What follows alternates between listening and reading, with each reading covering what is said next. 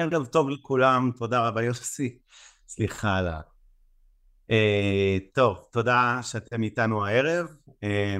כרגיל אנחנו איתכם מדי תקופה פה בזומים האלה ללקוחות, והיום אנחנו הולכים לדבר, הייתי אומר קצת על העבר, כי אנחנו בכל זאת צריכים לסכם את 23, שלפחות בהיבט הכלכלי-פיננסי השקעתי הייתה שנה לא רעה בכלל, אבל למרות כל האירועים המצערים של 7 באוקטובר וצפונה.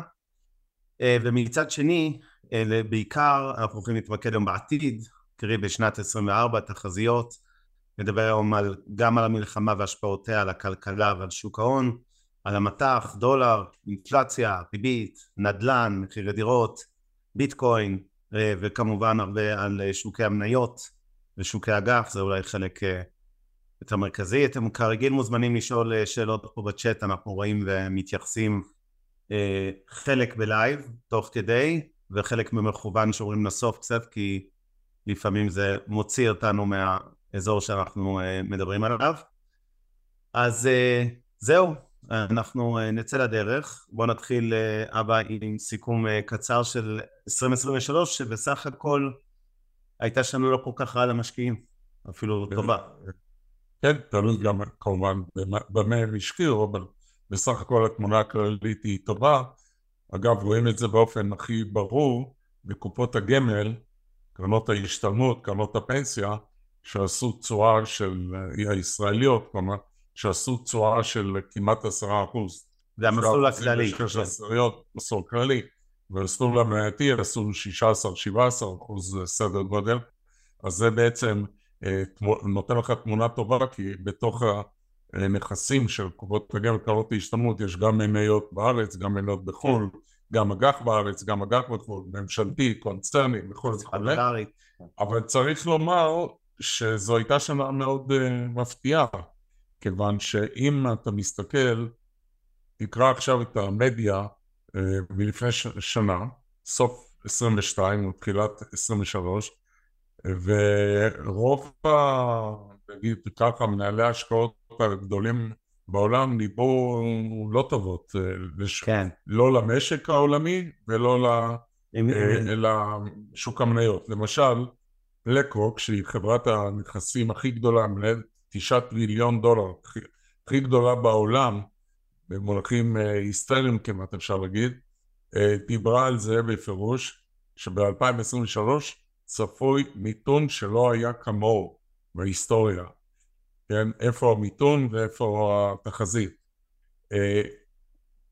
התחזיות היו שהפד של השוק, שהפד יוריד את הריבית במהלך 2024 כדי להקל כאילו ולמנוע מיתון קשה.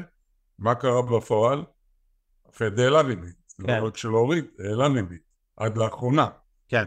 עוד לא, הוא עצן כאילו כרגע, ומדבר קדימה, תכף מדבר קדימה.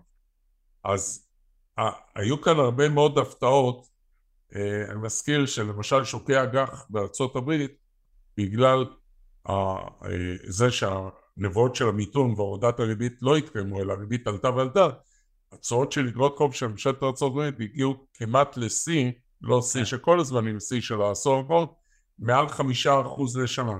רק העליות שנרשמו ממש הרלי שנרשם בשוק המניות וגם בשוק האג"ח, ויש קשר בין הרלי בשוק האג"ח לבין הרלי בשוק המניות, רק הם העבירו בכלל את האגרות חוב האלה לטריטוריה חיובית זהירה. הם עלו מבחינת העליות, כן, והצעות היום אגרות חוב של ארצות הברית עומדות היום בין 3.9 ל-4, זה לאגרות חוב ל10 שנים, כן. זה אומר שמי שקנה אותם ב5% ומחזיק אותם היום או מוכר אותם היום, יש לו רווח של כמעט 10% בכלום, באגרות חוב ממשלתיות, שזה לא דבר שגרתי, כן, נורמלי. גם שוק המניות שלנו, צריך להגיד, כמובן שאף אחד לא ידע, מחר אגב זה יום השנה, כמו שאומרים, לתוכנית של לוין ואחר כך רוטמן וכו'. הכריז על התוכנית ב-4 בינואר, בסוף דצמבר שנה שעברה, לא ידענו כוונה על תוכנית, אף אחד לא ידע על תוכנית, שעברה סערה גדולה בישראל, אף אחד כמובן לא ידע על המלחמה של 7 באוקטובר, ולמרות שני האירועים המאוד דרמטיים האלה, לא ראינו איזה מהפכת אלוהים. השוק ירד, בעקבות המהפכה המשטרית או רפורמה משפטית, איך שכל אחד ירצה לקרוא לזה, אז הוא ירד, אבל די חזר לעצמו, ולמרות המלחמה שהביאה לירידות שערים, הירידות שערים כן, נפסקו משלם מסוים, עברו לעליות. אגב, אלמלא דצמבר, שוק המניות בישראל היה מסיים במינוס. מינוס קטן, אבל מינוס. כן. העליות של דצמבר הפכו את העבירו, נקרא לזה, את שוק המניות בתל אביב, מטריטוריה שלילית של צורות לטריטוריה חיובית. וגם המתח שהושפע מאוד חזק משני הנושאים האלה של הרפורמה המשפטית והמלחמה, הגיע בשלב מסוים ל4 שקלים, אני מזכיר, ב8 אגורות, וצנח את כל הדרך לכיוון 3.60, היום הוא באזור 3.66, על רקע המתיחות הגוברת. כן, וצריך להגיד, אני רוצה להגיד שני דברים על שוק המניות בתל אביב. האחד, זה שבסופו של דבר, עם כל זה שבסוף סיימנו בפלוס של כמה אחוזים, היינו עדיין אחד השווקים הגרועים בעולם בשוקי המניות בהשוואה לאירופה, ארצות הברית ורוב השווקים באסיה, וזה חלק מזה, זה כמובן אותם שני אירועים שהזכרת. והדבר השני, להזכיר שאם נסתכל יום לפני המלחמה, מול פחות או יותר היום, אנחנו בהבדל לא שינוי. כלומר, ראינו תגובה למלחמה של ירידה, נדמה לי, של 6-7% בשפל, ובעצם העלייה הזאת תוקנה, בין היתר בכנות, בגלל עליות כמובן בעולם, זה לא מושפע רק ממה שקורה כאן. עכשיו, אם נתייחס רגע לעוד כמה נקודות, אני חושב שרק בסיכום של השנה, בסך הכל, הייתי אומר, למרות שהרבה מהתחזיות, נתת הדוגמה של בית ההשפעות הגדול בעולם, שלא התממש, גם רוביני, מי שמכיר, זה דמות כזו שמגיחה בכל משבר, וישר מישהו שהוא פסימי על אוטומט, נקרא לזה, וכל פעם, ופעם באיזה 10 שנים הוא גם צודק, כי מגיע איזה שנה גרועה וכו'. סך הכל, הייתה שנה מפתיעה לטובה. אני אמקד גם בשוק האמריקאי, לא רק שלנו עליות מטורפות, בנסדק מעל 50%, S&P באזור כמה S&P? נסדק 100. סליחה, כן, נסדק 100. כן. ב-40 ומשהו אחוז. צריך להגיד תודות בעיקר לשבע מניות, שבע מניות המופלאות, האלה שעלו בשבע מתחדים, הם עלו בשיעור של יותר מ-50% כל אחת. NVIDIA למשל, נכון. 240%, משהו כזה. זה משך את ה-S&P ואת הנסדק שניהם למעלה, כאשר הרבה מאוד מניות, וה-S&P 500 למשל בכלל לא עלו. כן. עלו בצורה ממש מינורית. כך שהמדד, התוצאות של המדדים קצת מעוותים, אבל אתה צודק. שוק המניות בישראל אמנם סיים בעלייה תודות, עלייה שנתית, 2023, תודות לעלייה בדצמבר, אבל הוא בעצם מתנתק משוקי המניות בעולם, במובן של הצורות, כי להשיג 3-4% בשנה, כששווקים אחרים משיגים, גם הדאקס, גם הניקי, גם האמריקאים, בין 20 לכמעט 50%, זה כמובן תוצאה, נקרא לזה, מאכזבת. אוקיי, עכשיו, נראה לי שהקצנו מספיק דקות לסיכום לאחור, ונתמקד בעיקר במה אנחנו צופים ל-24, ונעבור תחום. קודם כל צריך להגיד כמה מילים על המלחמה, כי זה האירוע הכי אקטואלי ודרמטי במדינת ישראל ברגעים אלה, ועם ההשפעות הכי גדולות, כולל האופציה ההולכת ונקרא לזה מתגברת לחזית שנייה בלבנון. אז שוב, אנחנו לא פרשנים ביטחוניים ולא מתיימרים להגיד מה ההסתברות שתהיה של המלחמה, אבל כן ננסה להסביר מה אנחנו חושבים שיקרה בשווקים, במידה ותיפתח אותה חזית שנייה. אז בואו נתחיל כרגע כמה נתונים. עלויות המלחמה, בנק ישראל העריך אותם בקצת יותר מ-200 מיליארד שקל, זה לפני לבנון. אני חושב אגב שכל הערכות, גם של משרד האוצר וגם של בנק ישראל, לגבי עלויות המלחמה, הן הערכות בחסר. אני משוכנע שבמציאות המספרים יהיו הרבה יותר גבוהים לכיוון ה-300 מיליארד. חלק גדול מזה זה גם שאלות של הגדרה, איך אתה מגדיר את ההשקעה בטיפולי נפש, בריאות הנפש העצומים שיהיו פה גם 5 שנים קדימה, זה לא עכשיו שיקום של בתים, כן, או הוציאו הצטיידות צבאית, זה דברים שהם ארוכי טווח. כלומר, ברור שאנחנו הולכים למספרי עתק, ואם נוסיף את לבנון, שוב, זה אפשר לנבא אם יקרה ובאיזה היקף יקרה, אז אנחנו מדברים פה על מאות מיליארדי שקלים רבים. עכשיו השאלה, האם כלכלת ישראל יודעת לספוג הוצאות כאלה גדולות, ואיפה זה משפיע בסוף, אם בכלל, על השווקים, ועל הכיס של כל אחד מאיתנו גם כצרכן ואזרח, ולא רק כמשקיע בשוק ההון. קודם כל, אני לא חושב שעלויות המלחמה יגיעו לשלוש, בלי חיזבאללה כמובן, יגיעו ל-300 מיליארד. אני חשבתי בשלב ראשון שהם יגיעו בין 150 ל-200 מיליארד, וזה הרבה יותר ריאלי. אבל זה היה בשלב שמשרד האוצר בכלל דיבר על כמה עשרות מיליארדים. בכלל, למשרד האוצר יש נטייה לראות את הדברים בצורה מצמצמת מאוד. זה קרה גם בקורונה, שהוא חשב שכמה מיליארדים הוא יפתור את הבעיות, כמה שהעלויות היו הרבה יותר גדולות, וגם כאן כרגע הוא מתחיל, נקרא לזה, להתאפס על עצמו, ולמספרים יותר הגיוניים, שאני חושב שזה יהיה באזור באמת ה-200 מיליארד.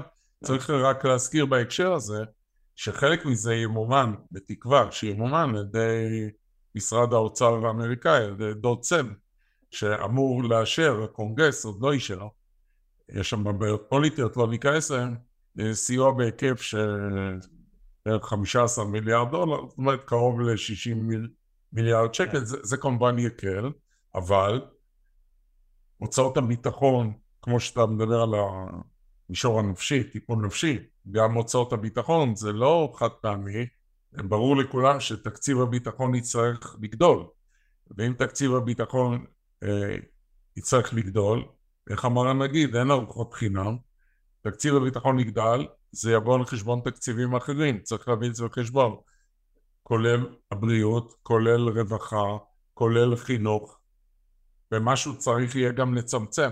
כן. בכלל, צמצום הוצאות זה דבר שמאוד קשה לעשות, כי כל מה לעשות, כל שר שומר על הנחלה, חלקת האלוהים הקטנה שלו, ומתעקש שאצלו לא יקצצו, שיקצצו אל אחרים, אבל הנגיד גם אמר את זה, שיש, גם אם אתה חוסך 10 מיליון, לא מיליארד, בזה שאתה מבטל משרד ממשלתי מיותר, ויש כנראה 10 כאלה היום, ונגיד שתחסוך 200 מיליון מכולם, אפילו מיליארד, זה עדיין סכום בטל ב-60, לעומת 200 מיליארד, עדיין יש לזה חשיבות, כי זה איתות למשקיעים בעולם, שאתה רציני במה שאתה עושה, וזה חשוב לנושא הדירוג למשל, שרואים שאתה מתנהל בצורה פיסקלית, תקציבית, אחראית, אתה לא רק מגדיל הוצאות הכרחיות, אתה גם מקטין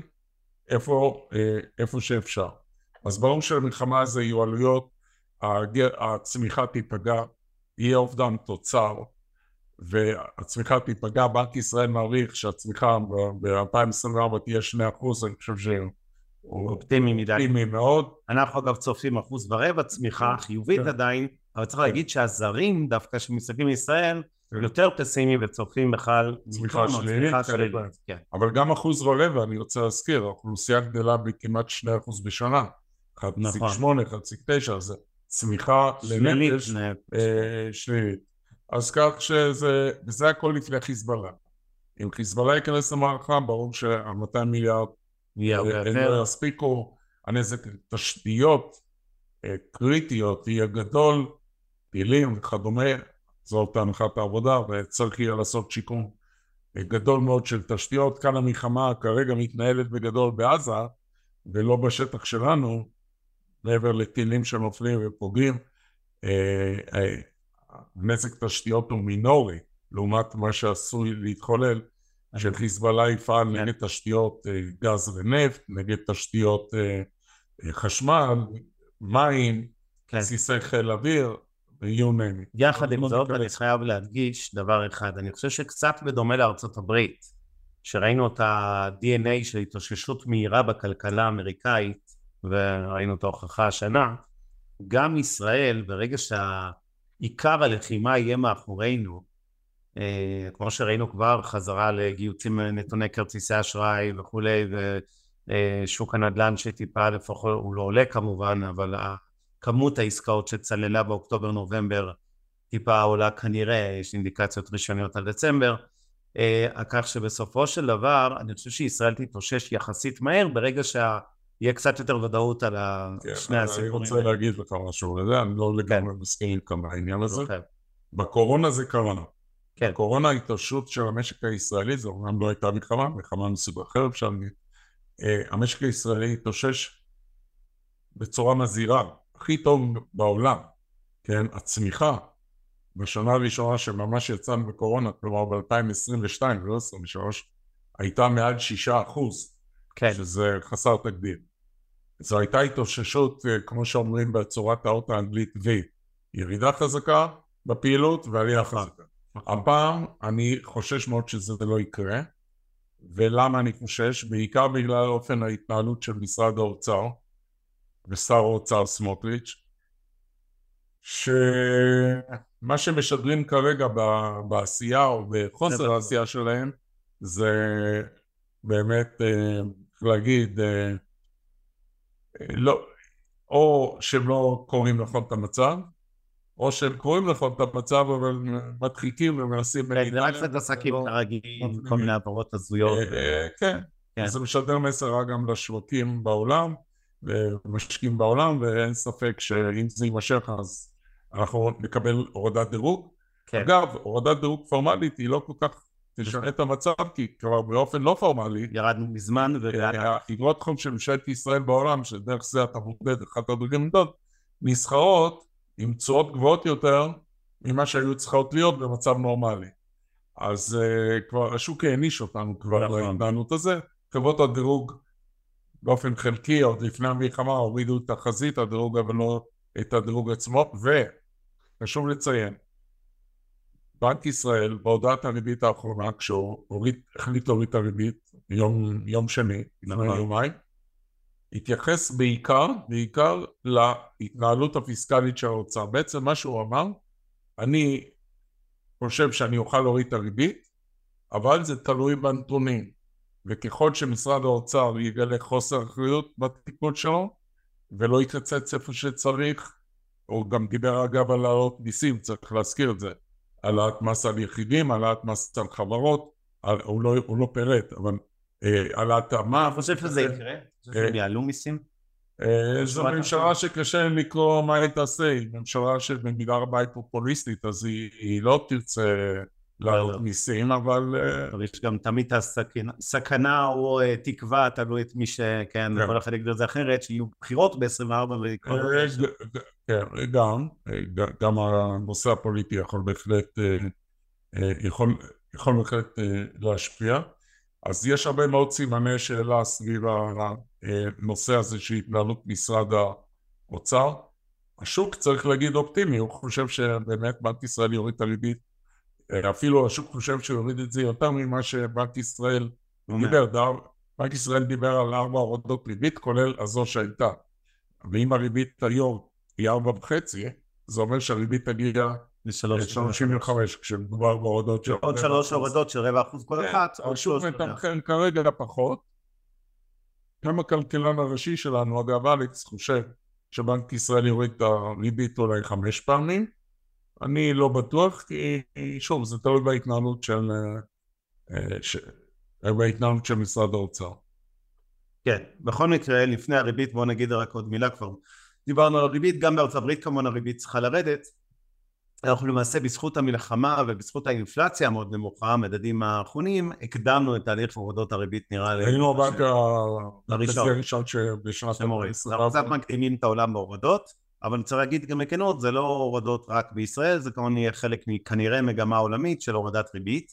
בואו נדבר כמה מילים על האינפלציה, ראינו מדדים מאוד נמוכים. רק לגבי הריבית להשלים בארצות הברית, הפד הרי בניגוד לכל תחזיות, בשנה שעברה העלה את הריבית, לא הוריד את הריבית, ואפילו דיבר על זה שהדרך תוכל לעוד לעלות ריבית. מה שעזר לעליות החזקות באגרות חוב שמשל את ארצות הברית, זה גם משך עליות אצלנו, זה שהפד לפני קרוב לחודש הודיע באופן, לא רוצה להגיד מפתיע, אבל השוק לא ציפה להודעה מהסוג הזה, שבעצם אומרת במילים אחרות שהוא לא ימשיך לעלות את הריבית, כמו שהוא רמז לאפשרות הזו קודם, ולהפך, הוא חושב שבגלל ששוק העבודה חזק בארצות הברית, והאינפלציה הולכת ומתמתנת, עוד לא הגיעה ליעד, אבל הוא יוכל להרשות לעצמו להוריד את הריבית השנה, 2024, 2025, ושוב, כמו פה, השוק האמריקאי מתמחר עוד יותר חזק. הרבה יותר הורדות ריבית, הפצט דיבר כ-3-4 הורדות ריבית השנה, השוק מתמחר כבר כמעט 5-6 הורדות ריבית. ואני חושב שהשוק אופטימי מדי. אני מסכים, הוא אגב היה אופטימי. עוד בארצות הברית, וזה חלק מהלוגיקה, שירצו לסייע לביידן אולי להיבחר, עם הורדות ריבית, שיקלו על הפעילות כלכלית וכו', אבל אני חושב שהשוק מגזים בעניין. אני מסכים איתך, הוא גם היה אופטימי מדי בהורדות ריבית גם שנתיים אחורה, וכנראה שהוא גם אופטימי מדי על 24. אני אעדכן את כולם שהצ'אט שלנו נפתח, אז כל מי שיש לו שאלות מוזמן להשאיר, אנחנו רואים אותם, אנחנו נגיע לחלק גדול בשאלות שאני רואה למסך ממילא אוטוטו, כשאני נדבר על שוק המניות ושוק אגרות החוב, על הרכב תיק וכו'. אני רק אגיד, לגבי האינפלציה שהצפי שלנו לאינפלציה בישראל ל-24 עומד על 2.6%, כלומר קצת יותר מ2.5%, זה החזרה נורמלית, היה נסתיל זה 1-3% כל שנה. כן, ולכן אני חושב שהאינפלציה שוב, מבחינה מקומית היא היסטוריה, אם יכולה להתרומם מאיזושהי סיבה, זה בעיקר מגורמי חוץ. גם מגורמי פנים, אם פה השתוללו בהפקרות הפיסקלית, זה בהחלט לא השפיע. ויש גורמי חוץ, כמו למשל מחיר הנפט, שכרגע רגוע, אבל... ברור. וגם יש עוד דבר חשוב שכדאי להזכיר, כל נושא החות'ים באיראנים, שעושים בעיות במעברים הימיים, מה שמייקר מחדש את התובלות. התובל הימית, כן. זה לא מקרה שלמשל מנעצים פתאום מתאוששה משפל... ארוך, אחרי שהייתה בשיאים בזמן הקורונה כמובן וכולי, הייתה חברה מאוד רווחית, הרבה לפסידים, לא משנה, אז היא לא היחידה, חברת התובלה היחידה שהמניות שלה לא מזמן כבר, אז פגיעה בשרשרות האספקה במתכונת כזו או אחרת מזכירה לנו את הקורונה, כי גם אז הייתה פגיעה בעניין הזה של שרשרות האספקה, וזה עיקר את המוצרים. צריך גם לזכור עוד דבר, שעלות העבודה במדינות המתפתחות, שהן הרבה פעמים הספק, נגיד סין וכו', סין פחות או יותר, מדינות אחרות, עלות העבודה עולה. ולכן גם המוצרים שנמכרים למערב, למדינות המתפתחות, המחירים של המדינות, זאת אומרת, האינפלציה, אי אפשר להכריז, נקרא לזה, ניצחון, מוחלט על האינפלציה, היא עלולה להתעורר מחדש. זו אחת הסיבות שאני חושב שגם בנק ישראל ועוד יותר אפל יהיו מאוד זהירים, כי הם לא ירצו להגיע למצב שאחרי שהם הורידו את הריבית, פתאום בגלל עלייה באינפלציה הם צריכים לחזור למסלול של העלאת ריבית. אז עדיף להם כל זמן שאין להם ביטחון להשאיר את הריבית כמו שהיא, ולקבל ביטחון עם הזמן שבאמת האינפלציה היא כבר לא גורם מאיים. אז סיכמנו את כל נושא המקרו, דיברנו על השפעות המלחמה, דיברנו על הדולר, על האינפלציה, על הריבית. אני כן רוצה להתייחס לכמה דברים לפני שנעבור לשוק המניות והאג"ח. קודם כל שאלו אותנו על הדולר, ואני רוצה להרחיב קצת באמת על הדולר, כי יש דבר, שאלו מה התחזית שלכם דולר בסוף שנה, אבל זה נתחיל מהסוף. תחזיות לכמה יעמוד הדולר בסוף שנה, בעוד שנה מהיום, גם בעוד חודש, בטח בעוד שנה, לא שוות הרבה. אם היית אומרת לי מה הסיכוי, אם היית אומרת לי בכמה S&P 500 צפוי לעלות או לרדת ב-24, שזה נניח קצת יותר קל לחזות, גם לא קל, אז הייתי יכול להגיד לך שיש קורלציה שאומנם נעלמה בשנה החולפת, אבל להערכתי תחזור, היה מטעם, הראינו על זה בעבר במשדרים קודמים, את הגרף של S&P 500, מדד ה-500 חברות הגדולות בארצות הברית, מול הדולר, וזה היה תמונת ראי מדויקת. זאת אומרת, מול הדולר שקל, הכוונה, כן, בדיוק. ולכן, אם היית אומרת לי שהדולר, שמה יקרה ל-S&P בסוף 24, או לנסדק, חושב, הייתי יכול לפגוע בדעתי, ביחסית בקלות על שער הדולר, ואנחנו לא יודעים את זה. אני כן אגיד משהו אחד.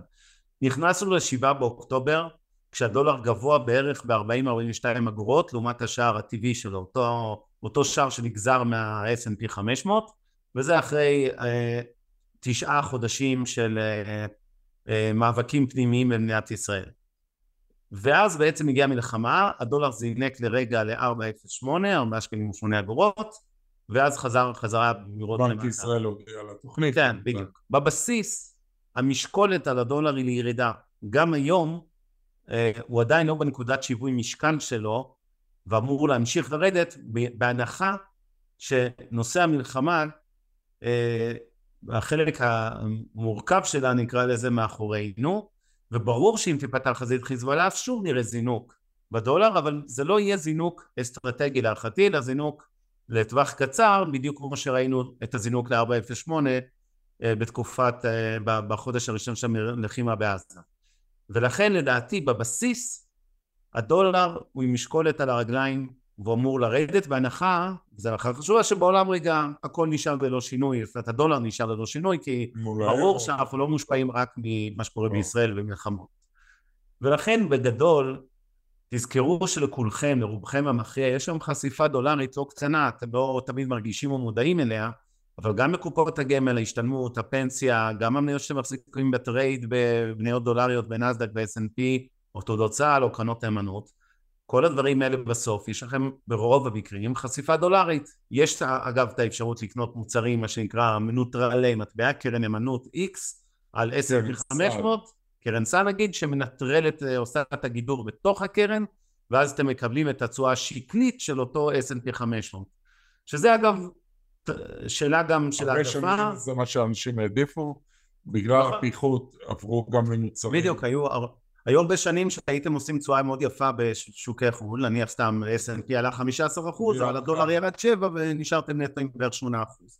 אז אפשר לקנות גם מוצרים מנטרלי מטבע כמובן, אבל מה שיותר חשוב להגיד, זה שכמו שאמרתי, יש לכם חשיפה דולרית במסלולים הכלליים ששם נמצא רוב הקצב של רוב הצופים והמאזינים שלנו, יש לדעתי קרוב ל-90%. מה? לא, 90% הכסף נמצא במסלולים הכלליים. כן, כן. ושם אנחנו נוראים ל-25% חשיפה. בין 20-25% חשיפה למטח. בעיקר לדולר זה דולר. בדיוק, אז יש לכם כבר לא מעט. ולכן הדולר ככלי השקעה בפני עצמו הוא לא נראה איזה אטרקציה גדולה, אבל בואו נמשיך. אז אולי זה הזמן הנכון, בדיוק באמצע המשדר, לעבור לנושא שוקי המניות, אז נתייחס גם בישראל, גם בעולם, גם לסקטורים מומלצים, אחרי זה אגרות חוב, נדל"ן, ביטקוין ונקנח. אז בואו נתחיל רגע משוקי המניות. אמרנו, השוק הישראלי ספציפית הוא יחסית מהמפגרים בעולם, צריך להגיד שהוא לא רק פיגר, בשנת 2023 עם תשואה חיובית קטנה אבל עלובה לעומת מה שראינו בחול, כבר הוא סחב גרר פיגור גם ב-22 או רק בסוף 22 באוקטובר נובמבר ודצמבר ב-21 וברוב שנת 22 הוא עשה ביצועי יתר על השווקים. עדיין לא נסחר היום, הפיגור התחיל לפני בערך 15 חודשים. אין בעיה, אבל עדיין המכפילים בישראל הם מהנמוכים בעולם, מכפיל היסטורי בערך 11. לעומת השווקים המפחילים. 11. רק לשים מספרים, בארצות הברית אנחנו מדברים על מכפילים של 20-30, תלוי במדד. אירופה 13-14, אסיה עם שונות גבוהה בין שווקים כמו הודו שהם מעל 20, לשווקים אחרים כמו סין שהם יותר קרובים ל-10, אבל אנחנו יחסית גם מבחינת מכפילי רווח בין השווקים הזולים בעולם. אז זה בעצם בסיס לטיעון של חלק אלה שמעריכים שהשוק השנה יסגור את הפיגור. יש כאלה שמקווים או מעריכים שהשוק הישראלי, שוק המניות הישראלי יסגור השנה את הפיגור שנוצר ב-15 החודשים האחרונים, נאמר, בעיקר בשנת 2023, או לפחות חלק גדול מהפיגור, כן? לסגור את הפיגור של כמעט 25% יהיה קשה. עכשיו, נגד הטענה הזו, שהשוק הוא נסחר במכפיל נמוך וכו', יש לך שתי טענות נגדיות. כן. אחת, זה כמובן המצב הנוכחי, שאף אחד מאיתנו לא יודע למה הוא יתפתח, אז אתה יכול לתת תחזיות, אבל מה שלמדה אותנו שנת 2023, שגם בלי מלחמות, שלא ידענו על קיומן אז, היא לימדה אותנו שיעור של צניעות, לקח של צניעות, שאתה בא לתת הערכות, זה לא דבר פשוט, כי יש פה הרבה מאוד משתנים, גם עולמיים וגם ישראלים. אז אם נשאר בזירה הישראלית, יש אי ודאות לגבי כמה זמן המלחמה תתמשך, כמה זמן כוחות המילואים יהיו מגויסים, שזה כבר כנראה נפתר, אבל זה לא כולל את האפשרות של חיזבאללה. יש סימן שאלה לגבי השרידות של הממשלה הזאת, יהיו בחירות במהלך השנה, לא יהיו בחירות, אנשים יתפטרו מהתפקיד, יקחו אחריות, לא יקחו אחריות, יש לא מעט סוגיות, מי יודע, יכולים לצוץ גם יש כאלה שלא בטוחים שהרפורמה המשפטית של ילין נגזזה, למרות פסקי הדין. ילין זה המתחרה. ילין זה מתחרה. יריב לוין אמר. כן, כמה תהנים. סליחה. אולי זה קיצורים ליריב. יריב לוין. אוקיי, אז לא בטוחים שהעסק הזה נגמר, ויתכנו מחאות גם כמובן כשהמילואימניקים יחזרו, וכו'. יש הרבה סימני של סביב זה, אבל זה לא הדבר היחיד. גם מבחינה כלכלית הוראה, לעזוב רגע את הפוליטיקה בצד, יש לנו היום, מול האפשרות להשקיע במניות, אפשרות גם להשקיע באגרות חוב, בצורות שמעולם, לא מעולם, אבל בעשור האחרון לא איפה נופלים. אתה יכול לקנות הרבה אגרות חוב שממשלתי, אתה יכול לקנות מכה, בסדר? לשנה, מלווה קצר מועד למי שלא יודע שבנק ישראל. לקבל 4%, אם האינפלציה תהיה 2% ומשהו, כמו שאמרנו, אוקיי, יש לך גם אחריה לי, בהשקעה הכי שמרנית שיכולה להיות. תקנה קרן נאמנות כספית, תקבל בערך היום 4.5%, צפוי, תשואה פנימית, מה שנקרא צפויה, שהיא אפילו מוגנת מפני חלק מהאינפלציה, כי האינפלציה תשלם מס בשיעור מוגבל, וכו', לא ניכנס כל פעם. ויש לך אגרות חוב גם של פירמות, שאתה יכול לקנות ב5%, 6%, צמוד למדד, כן? אגרות חוב של בנקים, לא עם... כן, אני לא חושב שיש שם בשר עצום, אני חושב שאתה קצת אטרקציה, טוב, נגיע עוד מעט לשוק האג"ח. הסיכון לשוק האג"ח הוא כמובן במקרה שבכל זאת הריבית לא תרד, אולי אפילו תעלה, כי האינפלציה פתאום תתחדש וכו'. וגם יש סיכון נוסף שהאוצר היום מנפיק יותר אגרות חוב, כי הוא זקוק לממן את הגירעון. כן.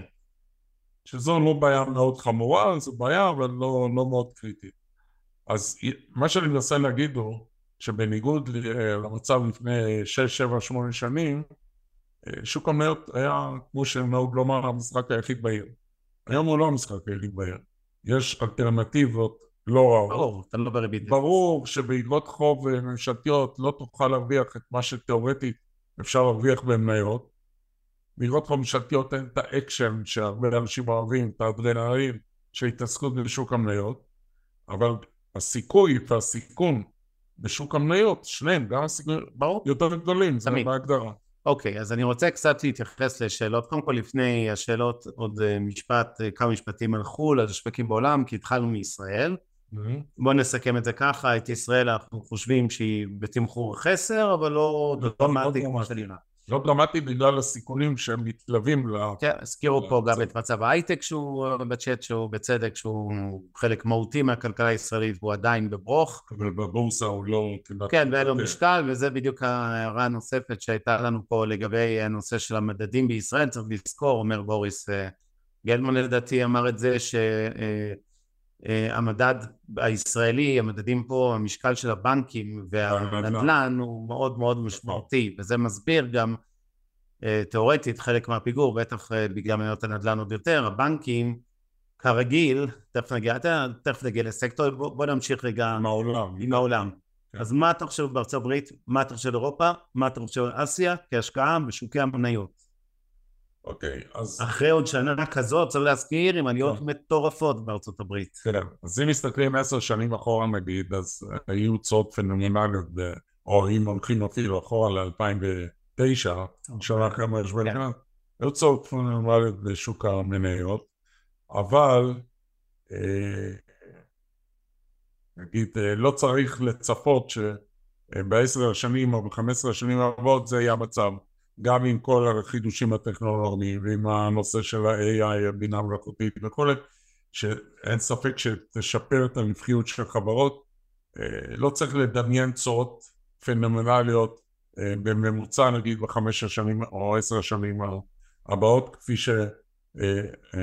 ששוקי המניות פינקו את המשקיעים בשנים הקודמות, גם בגלל שמכפילי הרווח הם גבוהים, הם לא בועה, אבל הם גבוהים, וכדי להצדיק את המחירים הנוכחיים, החברות יצטרכו לשפר את הרווחיות מדי שנה בשיעורים לא קטנים.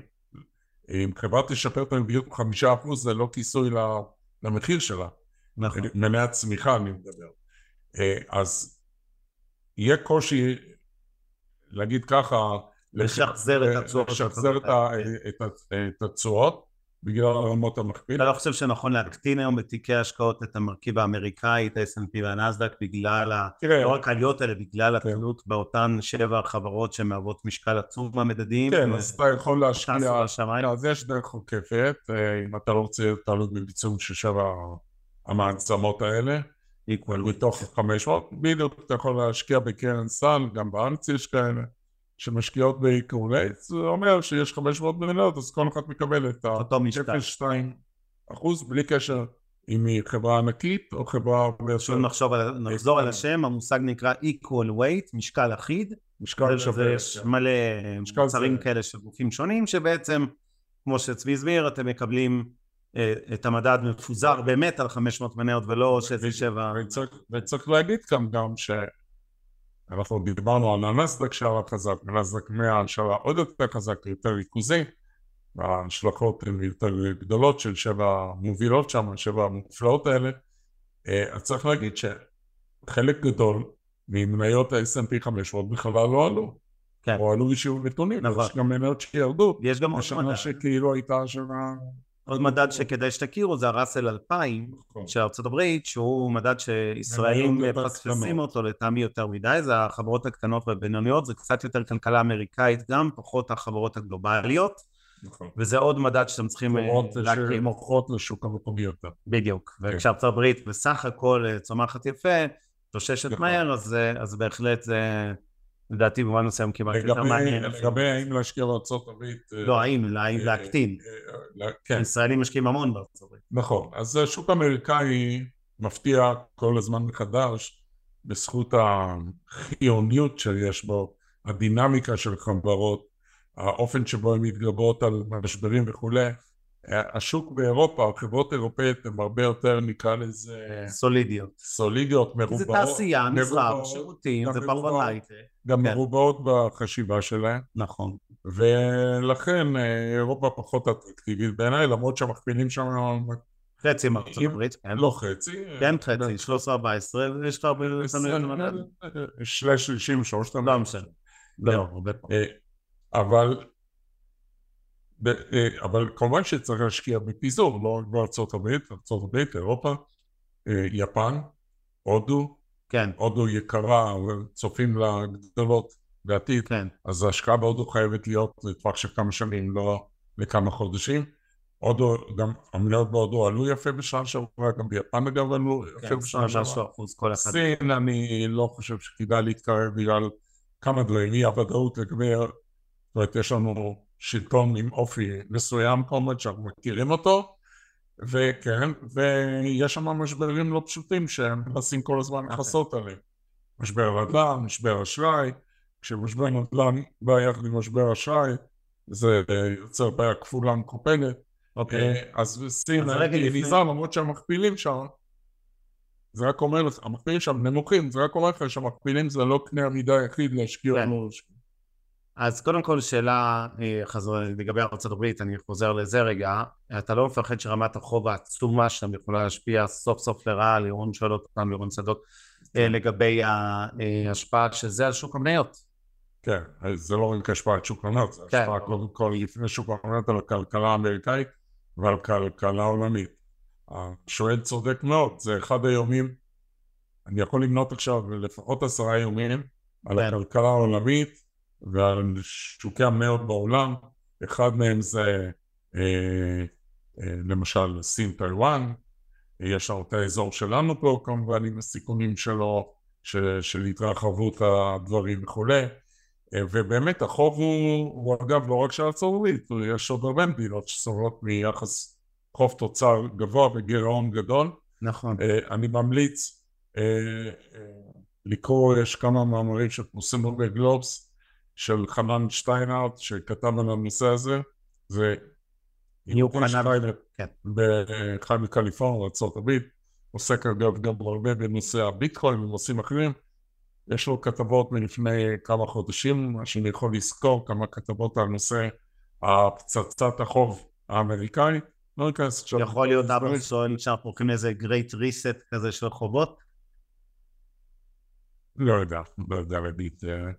כרגע מגלגלים את זה, כמו שאומרים. אני חושב שבשורה התחתונה אני הייתי מקטין השקעות חשיפה לשוק האמריקאי לטובת בעיקר אסיה וישראל, פחות אירופה, כמו שאתה אומר. לא רק אסיה, אגב, ברזיל גם עליה מדובר. כן, נכון, פקטורית. אם היית מרכיב תיק של 100% מניות, אתה מרכיב המנייתי שכל אחד מחזיק, לא משנה איזה חלק זה מתוך התיק שלו, העוגה של המניות, והיית צריך לחלק אותה, עוד מעט נדבר גם על סקטורים, בוא נדבר רגע על גיאוגרפיות, נסכם רגע את החלק הזה. בין ארצות הברית, אירופה, ישראל, אסיה בהכללה, סין ונגיד שווקים מתעוררים. כן, אז ישראל בערך 25%, כמובן שאי הוודאות כאן היא גדולה, רמת המחירים יחסית נוחה, לא חסר עצום כמו שאמרנו, כי יש סיכונים, אז 25%. חלק מהסיבה שאני אומר 25% ולא 15% או 5%, כי ישראל זה שוק מאוד קטן. תשפש בכלכלה עולמית. אז גם לא 5%. אז חלק מהסיבה זה פשוט שאנחנו מכירים יותר את שוק העולם בישראל. יש לנו נגישות יותר טובה לדוחות הכספיים, למנכ"לים, לקבל הסברים, לנתח וכו', מאשר לנתח מניות של חברות אמריקאיות, כמובן. אז 25% ישראל, בערך, וזה אומר 75% מחוץ לישראל, כלומר בעולם, וזה אומר בערך עוד כ-45% מניות בארצות הברית, וואו. שזה יחד מביא אותנו ל-70. 70, כן, סליחה. 30% הנותרים צריכים להתחלק בערך, שוב, זה לא מתמטיקה צרופה, בערך משהו כמו 15%, קרוב 15% אירופה, וזה מביא אותנו 85, עוד בערך 5-7% זה יפן נודו, והשאר 7-8% שנותרים, מדינות מתעוררות כמו למשל ברזיל. דוגמא. שווקים מתעוררים בכלל. כן, גם אגב, היו פה הרבה שאלות איך קונים ואיך משקיעים בהודו ואיך משקיעים. אז זה דרך כלל אוצר. לא, זה אריק שואל כל פעמים, זה לא ה-all country world index, לא, זה לא, זה סתם ולוקיס. לא, בהודו קשה להשקיע, אבל דרך כלל אוצר אפשר. אני בגדול מסכים בהסתייגות גדולה אחת, אני חושב שארצות הברית לא יותר מ-30-35, ואת כל הדלטה אני מעביר לאסיה, אבל בסדר, לא נתווכח, בעצם אני מסכים. ולגבי ההשקעה בכל המוצרים האלה יש לכם שלל תעודות סל, קרנות סל, קרנות נאמנות, לא נעשה פרסומות ישראלי וזרות ועיריות, ובאמת לא קשה להיחשף בלי להתחיל לקנות את מניית סמסונג הדרום קוריאנית, וזה מניה של טאטה והודו, פשוט סלים של תעודות סל וכולי, יש לזה פתרונות קלים, בלי שאתם צריכים להתחיל ללמוד עכשיו לעומק מניות ספציפיות בשווקים שאתם לא מכירים. אוקיי, בואו נדבר קצת על סקטורים מומלצים, גם בישראל, גם בעולם. בואו נתחיל בישראל בקצרה, כי אנחנו רוצים לדבר. אז כבר אחד שואלים שבעצם מה זה סקטור בישראל, יש מניות בנקים, יש מניות נדל"ן. עכשיו יש לך קצת הייטק, יש לך קצת תקשורת, יש לך קצת קמעונאות מזון וכו'. החלק הארי זה מניות בנקים ונדל"ן. בבנקים אני יכול יותר ב1,000 שקלים, נקרא לזה, מתוך כל הסקטורים להמיץ, כמו שאנחנו כבר עושים את זה, X שנים. כן. ואגב, צדקנו, רק לפני שדיברנו שוב על הבנקים. לא, מעלים עלו שרה וגרוב ל-10%, יותר, 12%. למעשה... כן, ב-23-12%. בכל אופן, מדד המניות, אגב, לא היה עולה, כפי שהוא עלה בסוף שנה, אבל הבנקים שהם חלק מהמדד, נכון. חלק גדול מהמדד, תל אביב 35 או תל אביב 125, לא 90 אבל 35 ו-125, אז אמרת הרגים ממשיכים להיות יעד סביר מאוד להשקעה. יש להם היום קצת יותר תחרות גם כן מצד אגרות החוב של ממשלת ישראל, אבל עדיין בחישוב שכמה פעמים במסגרת הזו הבאתי אותו, תשקיע $1,000,000 בבנקים, בפיזור, נגיד שני הבנקים הגדולים. אתה יודע, צד של הבנקים הגדולים. כי השם הגדולים מסחרים 85 באחד. שווי שוקר עצמי הוא נמוך מאחד, והתחילים בחלקם גבוהים מאחד. אוקיי, נגיד קטנית הפועלים לאומי, סתם שם הדוגמה. אז $1,000,000 יהיו שווים פי 2 בעוד 10 שנים, מה שאני תשקיע עכשיו באג"ח ממשלת ישראל. נכון. כמובן שהסיכון היא יותר גדול, אבל עדיין זה פער, רמיה כזו, מצדיקה את הסיכון. אוקיי, נגיד שעוד סקטור מונץ בישראל זה סקטור התקשורת, הסלולר. סלולר שמתייצב, לא צופים לו שנים קשות כפי שהיו לו כשהיו תחרות חלפה וכולי. ומנגד, שני סקטורים. יש סקטורות מומלצים. מלונות בישראל כמובן כרגע היא לא מצב טוב, למרות שיש להם כרגע הכנסות מהממשלה. חלק, אבל לא כולם. מהממשלה. וענף הקמעונות מזון גם לא, בעיניי לא מומלצת, למרות שהם לא יסחרים במחירים מטורפים, אבל אני חושב שמה שיקרה לא רק השנה בכלל, בשנים הבאות, תהיה תחרות מאוד חריפה בין הרשתות מזון האלה, אז הם נהנו מבוננזה בתקופת המלחמה, כי הציבור צרך והקורונה יותר, או קורונה, הציבור צרך יותר ממשהו רגיל, אבל זה נקודתי וזה חלום, התחרות תעשה את שלה. אז אתה חושב על מניות הנדל"ן בישראל? מניות הנדל"ן ככה, אז אתה מדמס על מגורים, יש משרדים, יש קניונים וכו'. אם הריבית תמשיך לרדת, כפי שבנק ישראל צפה, תלוי כמובן מה יעשה משרד האוצר בגזרה שלו, זה יעזור מאוד להוריד את הריבית גם לטווח ארוך, כי בנק ישראל צריך להבין, עוסק בריבית טווח קצר, אבל הריבית טווח קצר, מה שקורה לה משפיעה על הריבית טווח ארוך, ואת הצורות באגרות חוב. ברגע שהצורות באגרות חוב תרדנה, זאת אומרת, המחירים של אגרות חוב יעלו והצורות תרדנה, לא רק של המקם לשנה, אלא להגיד ב10 שנים, חברות נדל"ן, כמו הקניונים, נדל"ן מיני, נקרא לזה, לא רק הקניונים, יענו מזה כמובן. כן, אבל יש גם בפסד של שטחי מסחר, שטחי לא מסחר, רק נקרא שטחי מסרדים. וגם הייתה במשק, תשפיע על הפדיונות, והפדיונות של החנויות ישפיעו על ההכנסות של קניונים, כי הם חייבים גם מסחר דירה קבוע, פלוס אחוז מהפדיונות של חנויות שנמצאות שם וכו'. לגבי נדל"ן למגורים, חברות נדל"ן למגורים, אז הם סיימו דווקא את השנה בעלייה, בתונה ובעלייה. אחרי שנה, אני מזכיר, ב-22 הם פשוט נשחטו. הם ירדו ב-35-40%. שנה הם קצת תקנו. שנה, 23. ב-23, סליחה, כן. ועכשיו כשהריבית ירדה, תגובה מיידית הייתה, ויכולת לראות את זה, העלייה של 4%. בינתיים זה, חלק מזה חזר אחורה, אבל ראית שהנדל"ן נושא את עיניו בתקווה לנגיד בנק ישראל. אז עכשיו, אני חושב שמחירי חברות הנדל"ן למגורים הם גבוהים מדי. יחס בין שווי השוק להון עצמי, למרות שההון עצמי לא עומד כל כך, אבל הוא יחסית גבוה, הוא היה הרבה יותר גבוה לפני שנתיים, כשמחירי הקרקעות והכל היה בשיא. היום הוא יותר, נקרא לזה סביר, עדיין, אני לא רואה הצדקה לקנות חברות מגורים לבנייה ששווי השוק שלהם לפעמים בעיניי 2 מיליארד, 3 מיליארד, אז נכון, יש להם נכסים, דירות למכירה ויש להם קרקעות, חלקם נקנו במחירים גבוהים. קודם כל צריך להיזהר בחברות נדל"ן ממונפות, כי גם אם הריבית תרד זה לא בטוח שזה כבר יעזור להם. נכון. וזה אחד.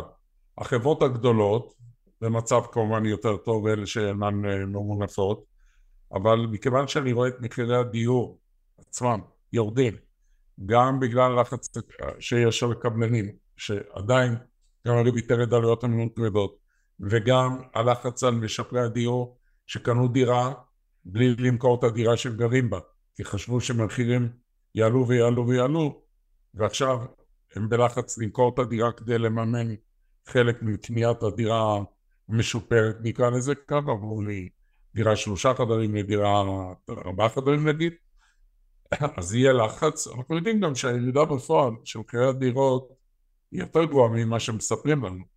הלמ"ס לא יכול למדוד את העובדה שקבלן לא נותן מהמרחב במחיר, אבל משפר לך את תנאי התשלום. כן, אומר לך, תשלם עכשיו 20%. אתה קונה דירה בקומה 30 למחיר של קומה ראשונה. כן, או מטבחים, או משהו משופר. אי אפשר למדוד את זה, אבל בפועל המחירים ירדו יותר. בכמה אחוזים? אני חושב שהם ירדו. בטח אם תנטרל את מחיר בהנחה. נרדת.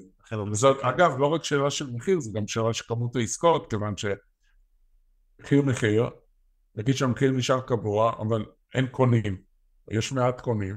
כן, ברור. זה מכביד על המלאי של הקבלן.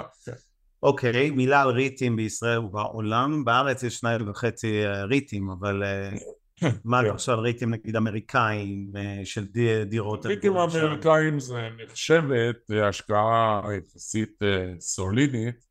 בעולם המניות. בעולם המניות, כמובן. אבל בזמן משברים הם גם חטפו. חד משמעית. איפה חזק אפילו? זה סוג של השקעה במניות דיבידנד, נקרא לזה, כי הן חייבות לחלק אחוז גדול. 95%. נכון. כן. אגב, אני חושב שהרבה ישראלים שמחפשים כל הזמן, אני רואה את הפרסומות האלה על דירה במיאמי, דירה באוקראינה, דירה בבקו, דירה בכל פעם מקום אחר, עכשיו על האי תורן זה יוון וקפריסין. אגב, אני חייב להעיר, אם יש מתאם כלשהו היסטורי בין כישלונות בהשקעות, לבין פרסומות בתקשורת, זה בדיוק זה. זאת אומרת, בנדלן, כל פעם שהתחיל איזה טרנד, אני מסתכל על המדינה האומללה הזאת של יוון, שכולם רבים קונים שם דירות. אני באמת, ליבי עליכם, אלה שעשו את זה, עושים את זה. אני חושב שזה מאוד מסוכן במדינה כזאת, שכל כולה תלויה בתיירות ואין לה בכלל כלכלה מקומית. זה באמת לא נראה לי הגיוני, אבל אני אומר, הריטים לפעמים פתרון נוח וקל, במקום להתחיל להתעסק עם דירה בודדת, עם הסיכון של דירה בודדת, שאולי גם בניהול בשלט רחוק בישראל, עם חברת ניהול מקומית שאתם צריכים להתפלל שתעשה את העבודה שלה, יכול להיות שהריט הוא הפתרון. אוקיי, אז דיברנו על מניות, עוד מילה רק על ענפים, שאלו אותנו על אנרגיה ירוקה, אנרגיה ירוקה, רכבים החשמליים. אנרגיה ירוקה, רכבים חשמליים? קודם נפריד, אני אגיד את זה. אנרגיה ירוקה אמורה ליהנות מהורדת ריבית. כן. כי באיזשהו מקום זה כמו איזה סוג של נכס מניב. שהורדת ריבית, כשהריבית יורדת לטווח ארוך, חברות האנרגיה ירוקה, זה עובד לטובתם, נקרא לזה ככה.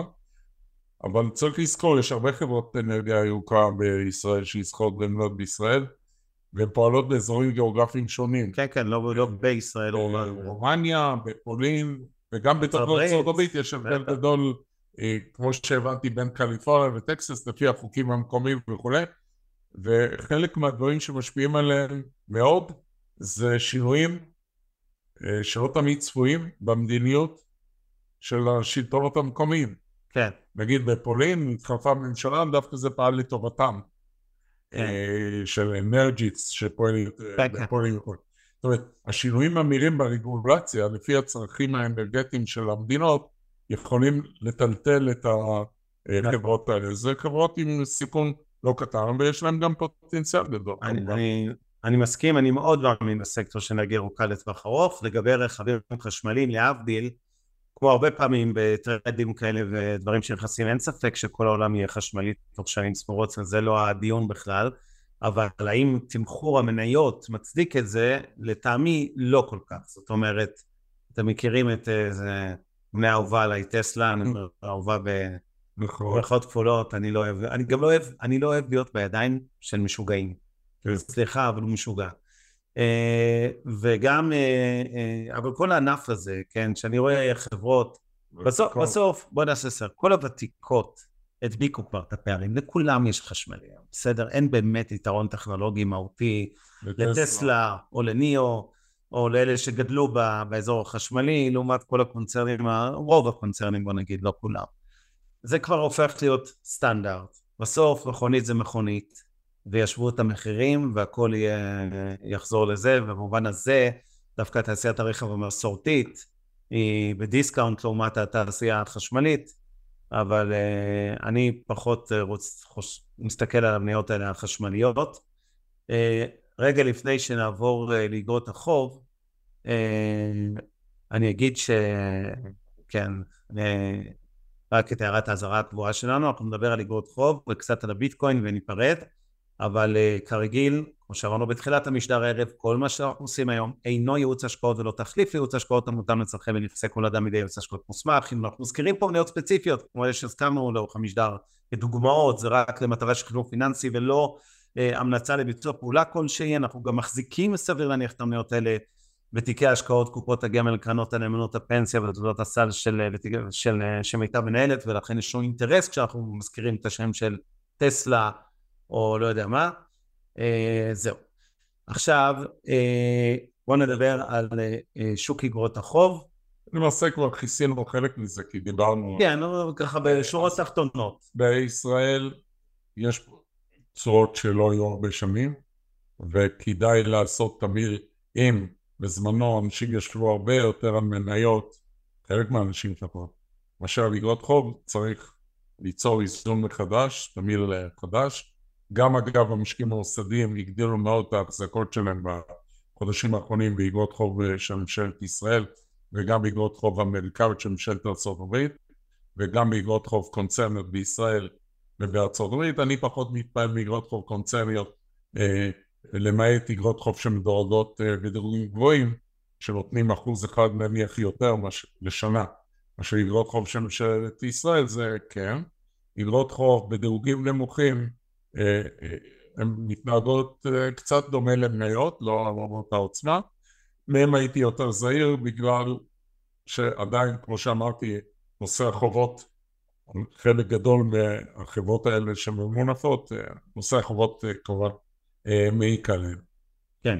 לגבי ארצות הברית, אז יש שם תשואות דולריות דומות לישראל בגדול, רק בדולר.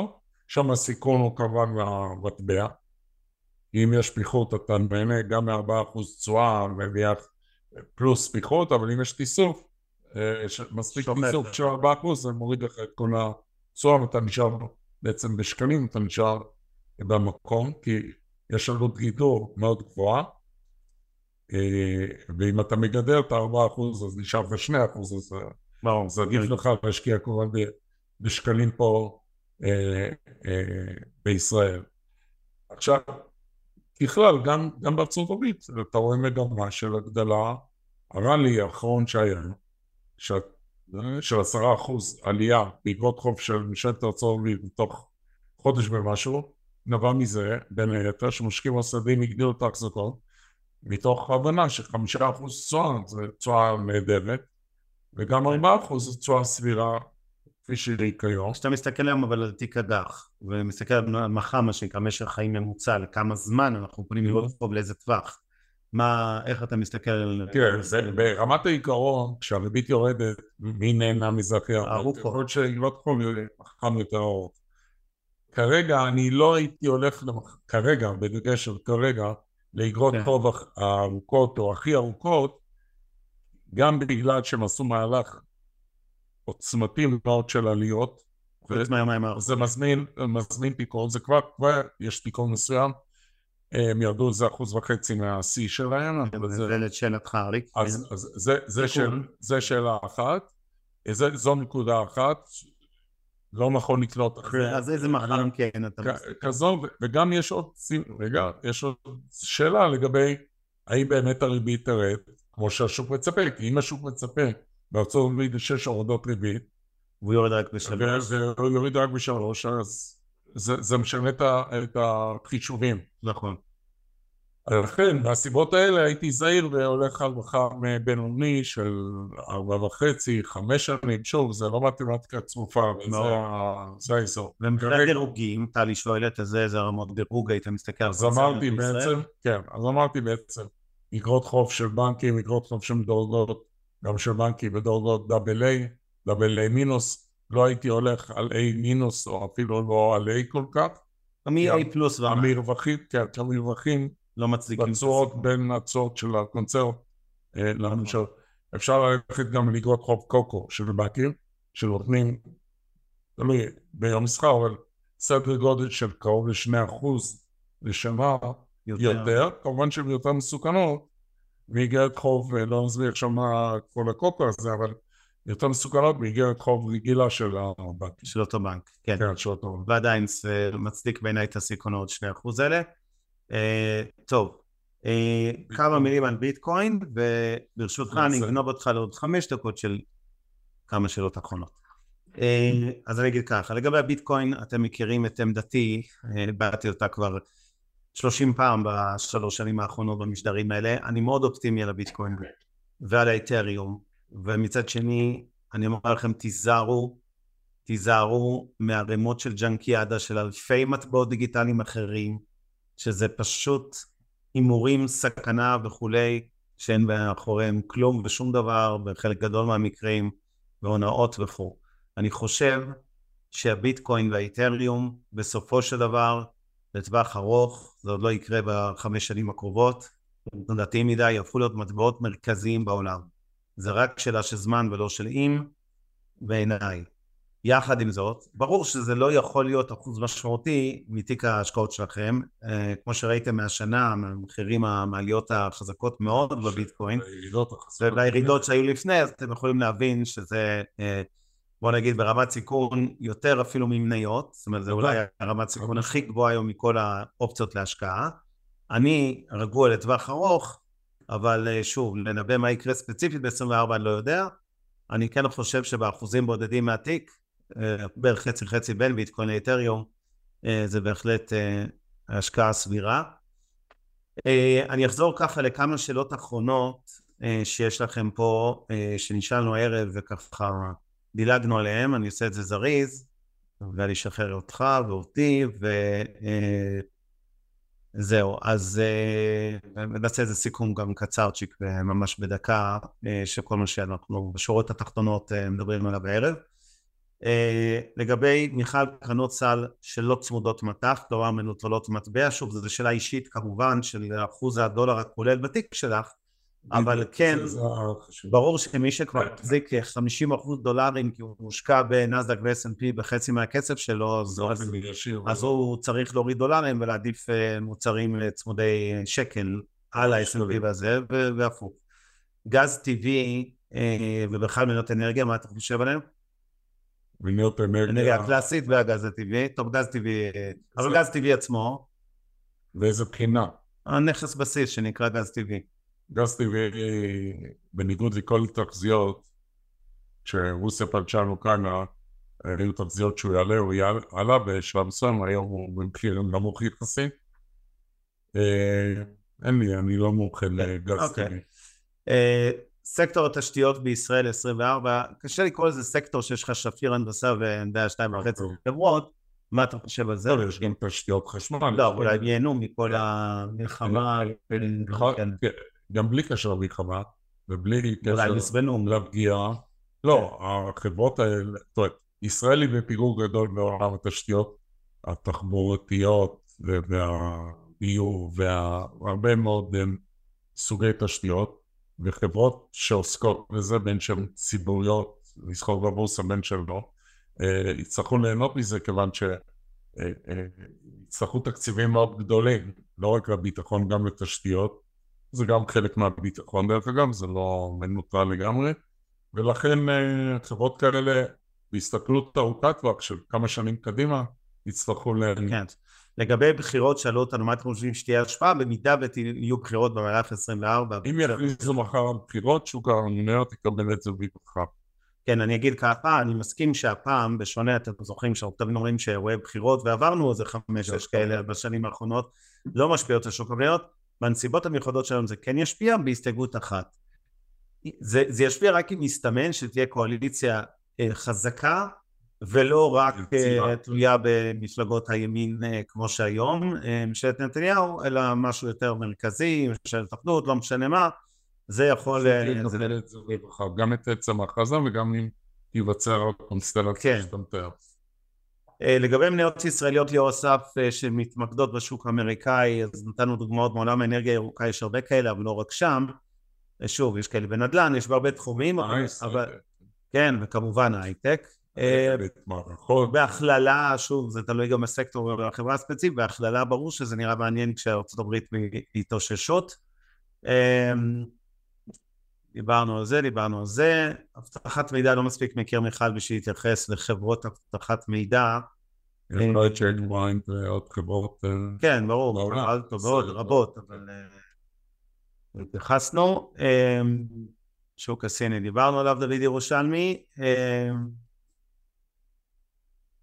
לגבי זהב משפט? זהב נמצא קרוב לשיא שלו, אבל הוא גם יודע תנודות, הוא לא ספקולטיבי או תנודתי כמו שהביטקוין למשל, אבל הוא הלך חזק. הגורל שלו קדימה תלוי בכמה דברים, אחד מהם בדרך כלל נהוג לומר שהאינפלציה יורדת והריבית יורדת, זה עוזר לזהב, כיוון שהזהב לא נותן ריבית. אז אם הריבית גבוהה, הוא צריך להתחרות בריבית גבוהה. למרות הריבית הגבוהה, הזהב עלה בשנה האחרונה, או אחת ההשקעות היותר טובות, ב-2023, הוא עלה, ומי שהשקיע בזהב דולרית, אז נהנה גם מפיחות מסוים, חוץ ממחיר אנקיית זהב. הוא תלוי גם בבנקים המרכזיים, מדינות שהן צרכניות גדולות מאוד, חלק מהרזרבות שמדינות מחזיקות להן מחזיקות בזהב, גם באגרות חוב של ארצות הברית וגם בדברים אחרים וגם בזהב. בשנים האחרונות בנקים מרכזיים הגדילו, זה חלק מהעלייה, את ההחזקות שלהם בזהב. יש גם נטייה בהודו, בסין, באסיה בעיקר, אוהבים זהב, תכשיטי זהב, וכו'. זה גם עוד איזשהו גורם. להערכתי הזהב הוא בדרך לעלייה נוספת, הוא עוד לא שבר את השיא שלו, הוא היה קרוב מאוד לשיא ונסוד, בימים האחרונים הוא גם נהנה, אם האירו מתחזק, זה עוזר, זה עוזר לזהב, אבל זה לא מתמטיקה כזו או צרופה. מילה על האירו, משפט על האירו. אני דווקא מאלה שבניגוד להרבה תחזיות שחושבים שהאירו יתחזק כמו לדולר, שוב, אמרת, זה הדבר הכי קשה לחיזוי, היחס בין מטבעות אחד כלפי השני. אני חושב שהדולר, אחרי ההתחדשות האחרונה שהייתה לו, והשבועות האחרונים מול האירו, ולא רק מול האירו, ומול השקל קורה, הדולר התחזק בעולם השנה הזו, זו דעתי, אבל... ואמרנו כבר... אז לא הבנתי, הדולר או האירו? הדולר התחזק מול האירו. כן, אוקיי. אני אגיד רק לשאלתך בסל על הקרנות העיריות, אין לנו זמן להיכנס להסברים על הפער בינם לזה, בסוף בשורה התחתונה זה נותן לך את המדד ברמת סיכון לא שונה מהותית מאופציות אחרות, על אותו S&P 500 לדוגמה, או מה שלא תהיה, מה שלא יהיה, אז בהחלט זה אופציה שרלוונטית. כל השאלות שמי שיש לו לגבי מסלולים בגמל פנסיה השתלמות שמיטה, ואנחנו בכוונה לא עושים פה פרסומות, אתם מוזמנים להשאיר לנו נייד בצ'אט, או בהודעה פרטית, או פשוט לכתוב, אנחנו מבטיחים שיחזרו אליכם בימים הקרובים בתשובות. רק אגיד שחלק מהמסלולים ששאלו, אם אתם מקימים ולא מקימים, אז הקמנו לא מעט עכשיו, האוצר זה תהליך ארוך, הוא לא קשור לגופים, יש בעבר האוצר לא רצה בכלל שיפתחו את המסלולים, עכשיו הוא יותר ליברלי עם זה, אז הוא מאפשר יותר, ויש לא מעט מסלולי חול חדשים, גם אצלנו. נראה לי שענינו פחות או יותר לכל השאלות, רק בדקה סיכום שורה תחתונה. אני מזכיר לגבי הנושא של, שוב אני מתנצל שלא יהיו פה עוד שאלות, אבל לא נצליח לעשות הכל, נשתדל שנעשה לכם תשואות טובות ב-24, אלה שאנחנו מנהלים להם את הכסף וגם עם פנסיה להשתלמות. כרגיל, לפני שנגיד את הדקת סיום, אני אגיד את משפט המחץ הכי חשוב, תעשו טוב, זה חוזר עם ריבית, נשבע לכם בדוק. ועכשיו, כמה מילים לסיכום.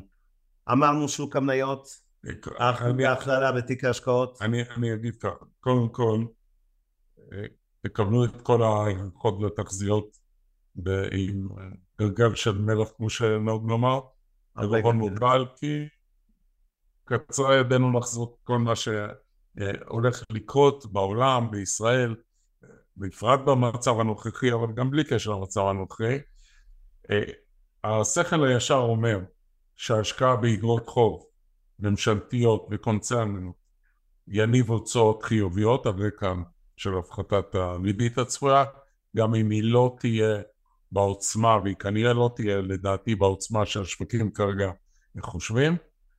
לגבי שוק המניות, זו שאלה יותר מורכבת. שוק המניות בארצות הברית נסחר לא בזול, ולא צריך לצפות לתשואה דו-ספרתית, בטח לא 20% פלוס כמו שקרה השנה. שוק המניות בישראל אולי יסגור חלק מהפיגור, בוודאי לא את כל הפיגור. אני חושב שאם הוא יסגור, אז הוא יסגור חלק לא גדול מהפיגור שהוא יצר בשנה האחרונה. אני קצת יותר אופטימי ממנו על זה. בסדר, תרצה יזמין ממני. עכשיו, לגבי הכלכלה העולמית, אני לא חושש מיתון, כמו שלא חששתי לפני שנה, אבל לא קרה. אני חושב שהכלכלה האמריקאית הולכת לסוג של נחיתה רכה, מה שנקרא soft landing. זה לא מיתון, זה רחוק ממיתון, זה היה בקצב הצמיחה, אבל לא היה דרמטית. הכלכלה הישראלית, זה נראה כאילו לא תחזור על התקדים של הקורונה, שהייתה התאוששות מהירה מאוד בצורת V, אלא הפעם ההתאוששות תהיה כנראה בצורת תיגלוע, האות האנגלית יו, זאת אומרת, ירידה יותר ארוכה למטה עד ההתאוששות, אבל אנחנו יכולים להעריך מכאן ועד מטולה כמו שאומרים, אבל הכל תלוי בסוף באיכות קבלת ההחלטות של משרד האוצר ושל בנק ישראל. בנק ישראל עד עכשיו הוכיח את עצמו בכל האופן הטיפול שלו, גם בקורונה וגם במלחמה הזו. האוצר צריך עוד להביא את ההוכחות כמו שאומרים.